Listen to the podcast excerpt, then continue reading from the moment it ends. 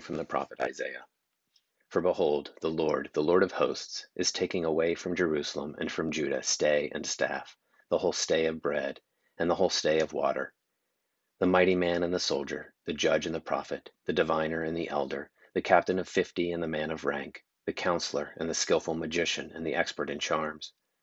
And I will make boys their princes, and babes shall rule over them. And the people will oppress one another, every man his fellow, and every man his neighbor. The youth will be insolent to the elder, and the base fellow to the honorable. When a man takes hold of his brother in the house of his father, saying, You have a mantle, you shall be our leader, and this heap of ruins shall be under your rule. In that day he will speak out, saying, I will not be a healer. In my house there is neither bread nor mantle. You shall not make me leader of the people.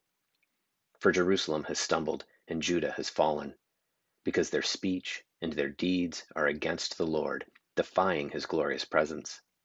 Their partiality witnesses against them. They proclaim their sin like Sodom. They do not hide it. Woe to them, for they have brought evil upon themselves. Tell the righteous that it shall be well with them, for they shall eat the fruit of their deeds. Woe to the wicked, it shall be ill with him, for what his hands have done shall be done to him.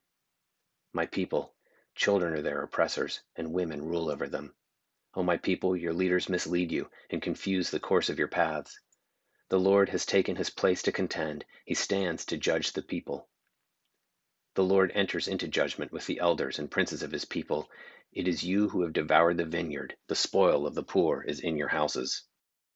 A reading from the book of Genesis. A man gave names to all cattle, and to the birds of the air, and to every beast of the field. But for the man there was not found a helper fit for him. So the Lord God caused a deep sleep to fall upon the man, and while he slept, took one of his ribs and closed up its place with, place with flesh. And the rib which the Lord God had taken from the man, he made into a woman, and brought her to the man. Then the man said, This at last is bone of my bones, and flesh of my flesh. She shall be called woman, because she was taken out of man. Therefore a man leaves his father and his mother, and cleaves to his wife, and they become one flesh. And the man and his wife were both naked, and were not ashamed. Now the serpent was more subtle than any other wild creature that the Lord God had made. He said to the woman, Did God say, You shall not eat of any tree of the garden? And the woman said to the serpent, We may eat of the fruit of the trees of the garden. But God said, You shall not eat of the fruit of the tree which is in the midst of the garden, neither shall you touch it, lest you die. But the serpent said to the woman, You will not die, for God knows that when you eat of it, your eyes will be opened, and you will be like God, knowing good and evil. So when the woman saw that the tree was good for food, and that it was a delight to the eyes, and that the tree was to be desired to make one wise, she took of its fruit and ate. And she also gave some to her husband, and he ate. Then the eyes of both were opened, and they knew that they were naked. And they sewed fig leaves together and made themselves aprons. And they heard the sound of the Lord God walking in the garden in the cool of the day. And the man and his wife hid themselves from the presence of the Lord God among the trees of the garden. But the Lord God called to the man and said to him, Where are you? And he said, I heard the sound of thee in the garden, and I was afraid, because I was naked, and I hid myself.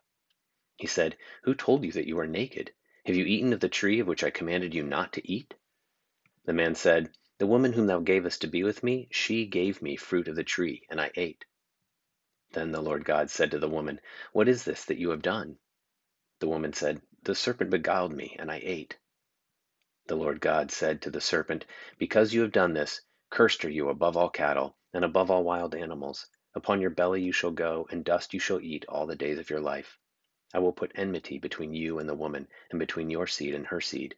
He shall bruise your head, and you shall bruise his heel. To the woman he said, I will greatly multiply your pain in childbearing. In pain you shall bring forth children, yet your desire shall be for your husband, and he shall rule over you. And to Adam he said, Because you have listened to the voice of your wife, and have eaten of the tree of which I commanded you, you shall not eat of it. Cursed is the ground because of you. In toil you shall eat of it all the days of your life. Thorns and thistles it shall bring forth to you, and you shall eat the plants of the field.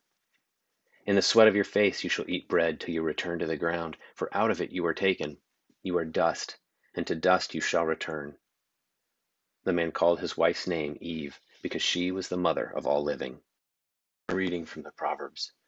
The Lord by wisdom founded the earth, by understanding he established the heavens. By his knowledge the deeps broke forth, and the clouds dropped down the dew. My son, keep sound wisdom and discretion. Let them not escape from your sight, and they will be life for your soul and adornment for your neck. Then you will walk on your way securely, and your foot will not stumble. If you sit down, you will not be afraid. When you lie down, your sleep will be sweet. Do not be afraid of sudden panic, or of the ruin of the wicked when it comes. For the Lord will be your confidence, and will keep your foot from being caught. Do not withhold good from those to whom it is due, when it is in your power to do it. Do not say to your neighbor, Go and come again, tomorrow I will give it, when you have it with you. Do not plan evil against your neighbor who dwells trustingly beside you. Do not contend with a man for no reason, when he has done you no harm. Do not envy a man of violence, and do not choose any of his ways. For the perverse man is an abomination to the Lord, but the upright are in his confidence.